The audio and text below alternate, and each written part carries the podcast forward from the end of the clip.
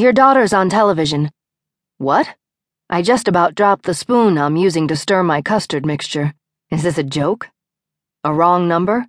I pull my cell phone away from my ear and read the ID on the screen. Nope, that's Jules's name, right under the picture of her wearing a red, white, and blue stovepipe hat at last year's July 4th picnic. Monica, are you there? Her voice calls through the speaker, and I slowly put the phone back to my ear. Yeah, I'm here. Did you hear what I said?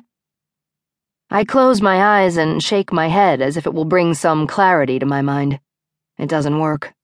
I heard, but are you sure? Absolutely.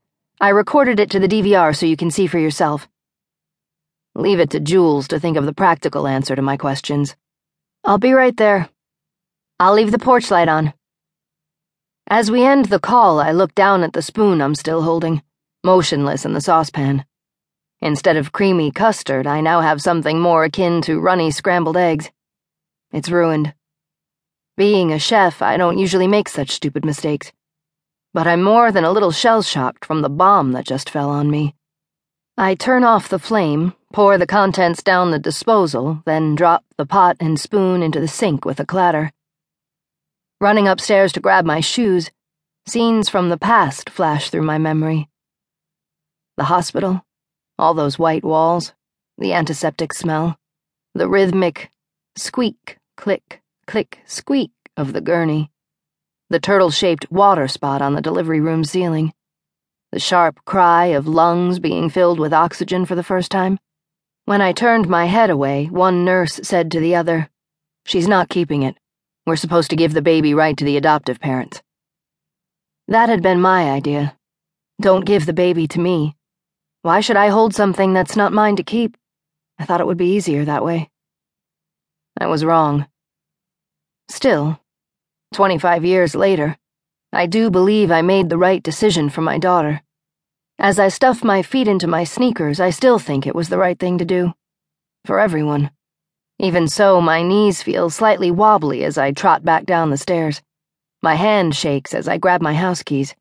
And when I call to my dog, Ranger, my voice shakes. I've got to go out. He lifts his shaggy brown head from the couch and looks my way no doubt thinking he can stop me with a longing look from his big, soulful eyes. But I dash right past him.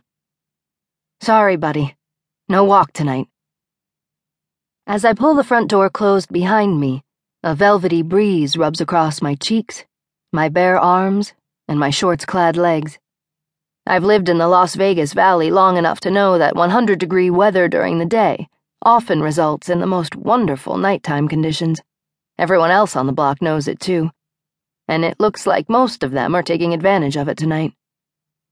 Mr. Williams raises his hand in greeting as he approaches, and I wave back. His dog, a black and white Great Dane named Caesar, tugs him along, straining at the leash. It's obvious who's walking whom.